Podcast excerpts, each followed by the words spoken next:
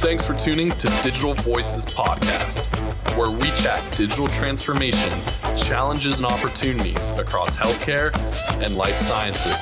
And now, your host, Ed Marks. Welcome, Digital Voices. So glad to have you. My name is Ed, and we're joined today by Doctor Jitendra Barmecha. He is the Chief Digital Strategy Information Officer, all wrapped up into one. Uh, a great person. So I'm really excited to have you as a guest. So Jeet, welcome to Digital Voices. Hi, Ed. Good afternoon. So it's it's great to have you. But before we jump right into it, uh, producer Megan, you know, we've had guests from all over the world. What's the city state where we've probably had the most guests, including today? That's a tough one. I feel like we were pretty well represented all over the country. Um, I want to say maybe New York. I feel like we've had quite a few guests from New York City. Yeah, that's what I was guessing too while I asked the question. So yeah, you're right. Out of one hundred fifty some episodes that we've recorded, we have, I think if you had to place little pins someplace, New York City, uh, and today is uh, no different with this particular drop. So uh, it's a magical place, and you'll hear more about that. So, uh, Jeet, you know, when I think about describing you, uh, an innovator, a leader, digital health, all about transformation. I love the fact you're you're such a humble uh, leader, individual, and I like how you sort of. Uh, I think your your your promise, if you will, is uh, the interface between humans and machines using uh, collective uh, intelligence. But you're you're you're such a a great person, personal, and I appreciate you and all that you do. So again, thanks for being on Digital Voices. And I'll just start with where we first met, and then we'll we'll get going. So I think it was twenty fifteen. I think when I first came to New York City, maybe maybe before then. But you know, New York City is pretty tight, and I, I know we had a chance to interact a few times. I think we've spoken together uh, in the past, been on panel, that sort of thing. So I always enjoyed uh, listening to you and our interactions that we've had. So again, so excited that you're our guest. But the most important things that people want to know, Jeet, on this uh, podcast is what's on your playlist? What kind of music do you like to listen to? So Ed, uh, before we get into the playlist, uh, I have to confess that I have known you prior to you coming to New York City, and I have always learned uh, from you. Uh, so although we were on the panel, but uh, I have always learned from you uh, every single day. Now, as far as uh, playlist is concerned, uh, I do speak five different languages, and depending on the mood and the uh, area where I am, uh, from jazz to uh, my favorite has been uh, Rod Stewart uh, Unplugged, or Eagles, or Lobo, and for when I'm in a mood for my own community, Uh, Sufi songs or Arijit Singh. No, that's great. And I, I love Lobo. I think you're the first guest. So like uh, me and you and a dog named Boo or Sue or... Yeah. Yes. Boo. Boo. Yeah, Boo, he, Boo. That's good. Yeah. Oh, yeah, that's going way back in the archives. Uh, yeah, I, I like uh, some of the same music. That's, that's cool. And what about your your life passion or mission mantra? What, you know, is there a particular saying or words that you live by? Uh, I usually practice just trying to be a good human being, and uh, I'm a servant leader. I'm a lifelong learner. I learn every single day. So uh, again, those are hardwired. Yeah, and I think that that'll for, for if anyone doesn't know you, I think everyone in our audience knows you as well. You know, that that'll come come right through. So share a little bit about your story. I mean, I know your story. We spent time together. Uh, it's a very interesting, fascinating story. Can you share a little bit about, you know, where you began and uh, sure. to up to where you are today? Sure.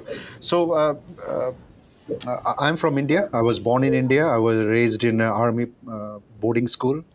I did my medical school in India. I uh, did portion of my postgraduate residency in Delhi uh, before I came to U S and. Uh, I've been at S B H Health System for last uh, twenty-six years. That has been my professional home. Uh, I did my internal medicine residency. I was uh, chief resident, and I went to school, uh, did my master's in health management and policy. And uh, my journey uh, in health career has uh, been at Saint Barnabas uh, Health System for last good twenty-six years. Um, and my second professional home is uh, American College of Physicians, and advocacy, physician advocacy is my passion, And uh, I have several roles uh, in that uh, esteemed organization. It's one of the largest uh, uh, internal medicine and subspecialty organization in the U S. Yeah, well, tell us about some of your roles within physician advocacy. Sure. So for American College of Physicians, I uh, am the current president of New York chapter for American College of Physicians, and uh, I have a team of fourteen thousand uh, very strong membership uh, who uh, works on the advocacy and uh, uh, consumer uh, education and so forth. Uh, for the National A C P, I am the chair for their Digital Health Advisory Board, and I am also the liaison for the A M A for the validated device listing, which is more on the clinical engineering and biomed side. Yeah, that's so cool, because I mean, it just shows you sort of your your well-roundedness and how you've merged both the clinical aspect, because I think you still see patients today, right? Every single day. Uh, this yeah. this morning I had about twelve patients. Yeah. Yeah. And so you've you've been able to marry that together, both on the professional organizational side, the professional side, along with your extreme activism, you know, within whether it's the Rio and the Bronx or uh, whether it's I T uh, leadership and, and things like that.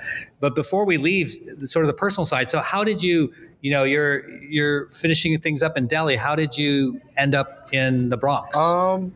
It was not by my choice, I'll be honest with you. I was uh, denied uh, my first uh, U S visa in Delhi. That was in nineteen ninety, I would say, five. And then I had to do some coaching and got reapplied. And during that time, uh, I lost about uh, eleven interviews. Um, but my second interviews was in the Bronx, and uh, Jim Hellerman at that time, program director of medicine, he liked me and I liked him. And that was top of my list uh, because I knew that this will be a challenge uh, working in this underserved population. And where I was practicing in Delhi, um, I would not call it as a similar uh, patient mix, but uh, a challenging situation on both the side. And uh, and I knew that I, those three years of my internal medicine will teach me a lot. Uh, that's why I chose this program, and I continue to stay here. You know? Yeah, no, that, that's a testament. Whenever someone... that longevity uh, in a specific uh, area and a specific organization, that, that speaks a lot to both yourself and S B H. So tell us a little bit about the uniqueness of S B H for those who are not familiar, because sure. you know, you're right there in you know in the city, and so yes. uh, but you're very uniquely uh, positioned. Tell us about that. Yeah, so I'm very proud. Uh, every single morning I wake up and I'm very proud where I work, and uh, so. S B H Health System, uh, it used to be called uh, Home for Incurables in eighteen sixty-six. So it is almost one hundred fifty plus years old institution. Uh, one of its kind, actually there were only two in the world. The other one was in the uh, London. And so with the strong uh, history, uh, uh, the beauty about S B H Health System is, I call it as my sweet spot. Uh, we are still independent health system. Uh, we have affiliation, very strong affiliation with medical school. We are level one trauma center. We have over three hundred residents and fellows uh, where we do our medical education, uh, stroke center, uh, cardiac cath, uh, STEMI, and uh, state designated uh, H I V center, uh, acute care, uh, very large ambulatory care network, including uh, mental health and substance use disorder. So it, it serves a variety of uh, healthcare Uh, services uh, in different settings. Also, as I mentioned about the uh, medical school and residency and fellowship, we do have a very close relationship with the health plans. In fact, we used to ha- have our own health plan called Partners in Health. And I used to be the medical director before it closed in two thousand seven, and we merged with Health First, which is the largest uh, Medicaid managed care health plan in New York State. Um, so again, uh, we are payers, we are providers, we are educators, and uh, everything in between. Yeah, and and like you described, Jeet, the, the history is is just amazing and, and so rich. So as we mentioned, twenty-six years, what, what are one or two attributes of S B H that has kept you there so long? Uh, number one is the community. I mean, the changing demographics um, all over the U S. Uh, we uh, When I came in ninety-six, the demographics have totally changed. Uh, English used to be the first language, now Spanish and other languages are the first language.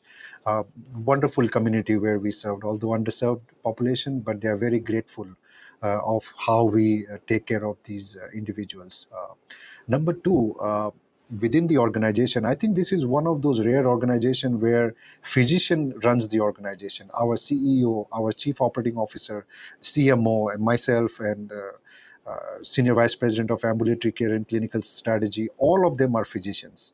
So, and we we speak the same language. Our we very much align with our mission for the community we serve. And that is one reason which has kept me going, uh, serving this community, both from internally as well as externally. Yeah, th- that's uh, really important when you, both your personal life, your your philosophies, like you were describing earlier, and your profession are completely aligned with the organization that you serve in the community. Uh, there's there's nothing quite like that. So recently, G, you, you've already described sort of how you grew up within the health system, right? You came there very young in the profession, and you've just grown with the health system. And and most recently, digital strategy has been, you know, put under your your particular uh, purview. Can you speak more about that? Can you, can you, at a high level, sort of what that digital strategy uh, looks like? Sure. Um, uh, so we have been doing some uh, digital tools uh, in- implementation throughout the uh, health system, whether it is for our internal business side. Um, we had a very rudimentary level of telehealth services prior to COVID, and last two and a half, three years, um, the role of these tools have skyrocketed, uh, not only for Uh, telehealth, but also how we do remote patient monitoring or management. Um, and more and more, uh, what we see that our patients or the community, they are also engaged uh, through the digital tools. So it's sort of a natural progression, how we can become more efficient, uh, not only when we are practicing at bedside, but also how we can engage our community in their care uh, decisions and all. And that led, and that pretty much aligns with our strategy also. Uh, as you know, digital health is nothing but a business strategy these days. Yeah, no, that, that's that's for sure. How can C I Os best prepare themselves sort of for this digital strategy? You know, uh, sometimes they were we were just sort of thrust into it because COVID happened, and maybe we didn't have a strategy before. And so a lot of C I Os are still sort of like post-COVID sort of scrambling, like, okay, what wh- what do I do next in terms of sh- strategy? Are there any sort of recommendations you might have for C I Os who maybe not uh, quite as advanced as your organization? So uh, again, uh, I think uh, there are two types of C I Os in my book. So one, those who are hardcore uh, I T professionals, like uh, engineering background or technical background or telecom background. And the other ones are uh, sort of clinicians or those who have some business uh, acumen. Um, my recommendation for uh, the current or the future C I Os will be uh, be participatory in any kind of strategy, whether it is business or uh, patient engagement and, and those, and see what are the tools uh, which are available, uh, which the internal business people can be more efficient, as well as uh, there is a cognitive uh, decrease Uh, in the caregivers, especially the uh, physicians or clinicians. And if you can connect those two dots between the business strategies and how the care is delivered, uh, I think digital strategy will be flawless. Uh, so you, you just have to understand and participate, keep your eyes and ears open. Where is the mission, where is the business is going, and how you can help not only our internal business side or and also the community and uh, largely where you serve. Yeah, those are great insights. You know, again, going back to your clinical background, and again, you still see patients today, that obviously gives you a clear advantage, I think, when it comes to leading digital and strategy. Any ideas on, other than going to medical school, you know, short of uh, actually hardcore education for people who are in the role today as C I Os or chief digital officers, they don't have a clinical background. Are there any things that they might do that gives them additional exposure so that they can at least sort of understand uh, a little bit better? Yeah. So, th- I mean, I shifted my gears in the administrative role. I used to be more on the care management side, uh, care transition side. And I used to be C M I O prior to becoming a C I O. This was about eight, nine years ago. And uh, what I learned is uh, technology is tough. Don't get me wrong. Writing codes and all, you, you, you require maths and statistics and those kind of skills. But I think it is the people and the process which uh, makes it much more easier or enable uh, to provide healthcare. Uh, you don't have to go to medical school uh, to become a, a C I O with a clinical background, or like the way I switched my role from being a clinician to more on the technical side. Similarly, the opposite can happen. Those who have technical background try to understand or participate in various uh, committees or uh, see what is out there. And although I should not be saying, being a patient teaches you a lot. How you would like to be taken care of, make sure those tools or Uh, processes are in place so that when you go to a doctor's office or when you are admitted or when you are signing up on a patient portal, how would you like to be treated? So uh, I think both from the personal uh, perspective and as well as uh, what is uh, around you will teach you a lot of lesson. And as I said from the very beginning, I'm a lifelong learner. I keep my eyes and ears open. So uh, similarly to my colleagues. Yeah, no, those are super practical ideas that one can leverage.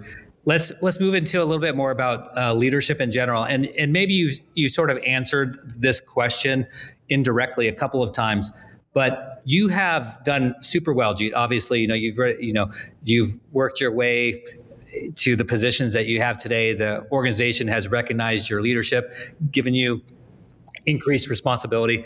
You stood this test of time. Uh, any any secrets, you know, or any, you know, tips that you might give others who who are younger in their career and they're looking at someone like yourself like, wow, that person must do something right. What what are those things? Uh, I, my principle is three C's. Uh, communicate, commit, and collaborate. Uh, fifty percent of the problems are solved if you communicate clearly and succinctly and clearly. Um, number two is commitment. Uh, if you are Uh, in a position to commit something, give your more than one hundred percent. And lastly uh, is collaborate. Um, that's why if you look at my tagline, uh, it's uh, using collective intelligence. So I uh, I empower my staff, I empower my colleagues, and uh, we all learn from each other. And uh, with those three C's, uh, collaborate, commitment, and communicate, uh, I think um, success will be... yeah. Always with yeah, yeah, that that's golden. You're right. It's it, it is that simple. It, it doesn't have to be this complicated. You don't have to read a ton of books. Although I, I'm an advocate, you don't have to listen to a bunch of podcasts, which I'm an advocate. But it's just doing the basics, right? The three C's that you just described. Correct. Because uh, you know, as you were going through those, I was like, yeah, that's that very. It's it's uh, very clear. Um, so if you follow those three things, yeah, that's great. You mentioned you had been a C M I O, and you know, as part of our audience are clinicians that are hoping to be C M I Os or C D Os, C I Os. Are there any tips that you might give uh, a, a physician that's thinking about informatics or, or I T or, or digital? Like uh, how might they get involved? Absolutely. Um, first of all, keep your eyes and ears open. There are tremendous opportunities in healthcare. Um, and if you just take uh, one step that you're willing to learn and you're willing to execute, people are going to notice you. And I notice these things every single day. Uh, join as simple as work groups or task force or committees. Um, first of all, read newspaper. Uh, many of my clinicians and physicians, they don't read newspapers. Um, Uh, either they will get some snippets from social medias and all. I think uh, so a newspaper, whether it is digital or paper, is a very powerful tool. Um, I, I mean, I don't have any preference whether you use New York Times, Washington Post, or Wall Street, but uh, getting information from there. Um, and once you start participating in task force or work groups, uh, whether it relates to technologies or any policies or any committees, uh, people will find you. And then, uh, again, these are all, uh, like you have to crawl before you have to walk and then run. Uh, same philosophy happens in uh, any management. So uh, you can do an M B A earlier on your career, but I think uh, for me, uh, you have to crawl first, walk, and then run. And then, like Ed does marathon, and uh, you can do all those sorts of things. Uh, but... Uh, If you make a small effort, uh, people are going to recognize you. Yeah, no, that is very sage advice. And, and and the part on the on the papers reminded me that my very fir- first mentor when I became a C I O was the C E O of the health system where I served. And he said, read the Wall Street Journal and the New York Times every day. And back then, you know, this goes back fifteen, twenty years. It was all hard copy. And he had the, the those right there. So I started my subscription. And still today, now I do it electronically. But still today, I at least get the headlines and then, you know, double click uh, for things that are uh, of, of uh, interest. Uh, but, I, but I've carried that forward. So that, that's really good advice. So you're also active, and we sort of established this in the beginning of our chat. Uh, you're also active in the New York City area uh, technology uh, forums, uh, H I E and things like that. Um, how how has that helped you? Do you recommend that as well? I mean, is that part of your learning process? Like, don't just focus. I mean, your number one focus is, you know, your institution, but you should also have yes. a broader focus. Uh, very good question, Ed. Uh, I think you have to remain relevant uh, in your professional career. And the best way to do is uh, network and uh, uh, join uh, with it. There are, there are so many professional organizations. Uh, for me particularly, uh, I'm a member of A M I A, HIMSS, CHIME. Uh, then I'm also uh, part of the Node Health, which is the evidence-based digital uh, medicine. Um, New York is uh, ha- has a lot of good opportunities, uh, not only networking, but also learning from each other uh, through various forums, whether these are roundtables or virtual or podcast or so. Um, You just have to look around. You will find so many different opportunities, uh, not only in New York, but any major cities uh, across the world. Um, and the, but the best ones are, I, I would like uh, definitely vouch for CHIME, HIMSS, and Health uh, these days, uh, which are becoming, taking more traction on the innovation and uh, care transformation, uh, digital health and so forth. Yeah, let's do. Let's talk a little bit about Node as well, because I know that you're on the steering committee uh, for, for for Node, and, and I've been part of some of their conferences in the past. Yeah, so my involvement with Node was uh, when it was uh, infant, actually. So uh, Ashish Atreja, who was the founder, and uh, we always uh, had only one mission that. Uh, yeah. All these digital health tools are coming into the pipeline or uh, are coming into the market. Um, there is no validation. Uh, like, for example, our analogy was when Tylenol, Tylenol came into market, it went through phase one, phase two, phase three trial, and then the post-trial, uh, any complications and so forth. And there was no such validation. Uh, till today, there is no U S regulatory body uh, who is looking into this validation process. But uh, hopefully in near future, F D A will uh, in some shape or form. So that that was our uh, one mission. The second one was how do we educate uh, amongst uh, each others and also the health systems and the uh, healthcare providers who are going to use these digital apps and also the consumers. I mean, if they are going to use these, these apps, they need to know that uh, this has gone through the validation process. So that was about six years ago, and uh, we have come a long way. We have done a number of validation studies for very large corporations to uh, pharmaceuticals, and uh, we do our annual uh, digital medicine conferences, we do webinars, and uh, we always look forward to uh, your uh, wisdom at, uh, in these conferences. Yeah, I I'd recommend people look up Node Health. Uh, so if you Google it, N O D E uh, Health, uh, you'll find it. I think it's I think it's they they do they do a great job, and and, and I appreciate the style that in which they do it. So there's a lot of constant change, as we know, and you've been you've been you know one of the most, uh, you know, if I were to look up uh, in the encyclopedia or Wikipedia, I look up, uh, you know, someone who's who's transformed themselves over and over and over and continued to be on that leadership, top leadership level. It's been you. What are some ideas that you might share with people that would help them stay that way? We've already talked about a few of them, right? Reading and, and the learning and networking. Uh, and maybe we've covered all of them. I don't know. But is there anything else that you would suggest for people to remain uh, sharp? Yeah, I mean, only professional goal should not be your ultimate goal. Uh, you should take care of your health. You should take uh, vacation whenever you can with your family. Mm. Um, do a lot of social. I do a lot of social activities. I travel. Um, uh, I cook. I do farming. I have a farm. So I, I, I spend a lot of time in other activities uh, where it is just my me time. No politics. Uh, I'm not an ambulatory uh, help desk, uh, like my health system. So these uh, small, small uh, activities will recharge your batteries when you get back to work. Um, again, enjoy your life. Uh, it's it's just, it's very short, short, and take care of your health. It's very, very. Yeah, that, that's a great angle. Uh, so thanks for, for adding that. So now you have me curious though. So do you cook the things that you farm? It, absolutely, absolutely. Yeah, and um, I, and I love feeding too. So uh, my children, my friends, they all know. Uh, my Instagram post is only on what I cook and grow. I do not use, I do not post anything on my Instagram. Um, but I'm not very, very active as I want to be on Instagram. But uh, yes, I, I cook almost every day. Actually. All right, I got, I'll figure it out, and then I'll invite myself over and um, and uh, taste. I, I'm at, is it Indian cuisine or or do you do you other cuisine uh, as well? Well, it, it is mostly Indian cuisine, but I do have fusion. So I do uh, get different uh, spices and ingredients from all over the world and try to infuse. Uh, I would say mostly South yeah. Asian uh, and some Italian, but with Indian masalas. I, lo- I love this. I, I, I think I see a restaurant uh, in your future.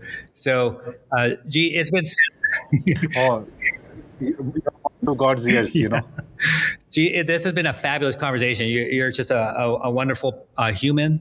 And and then obviously you've done great things for your organization, S B H and, and the Bronx.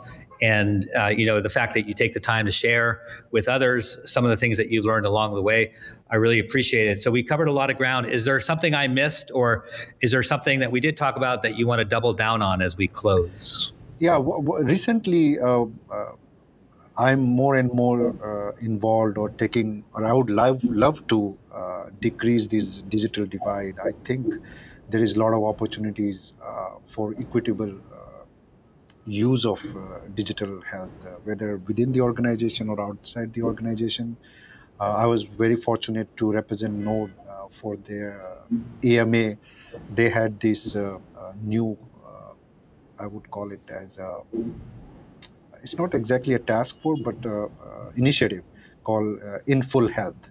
And they are looking, and we created a toolkit uh, which is looking for any solution developers to develop solution, uh, looking at those underserved areas or not having any bias when you are developing this solution.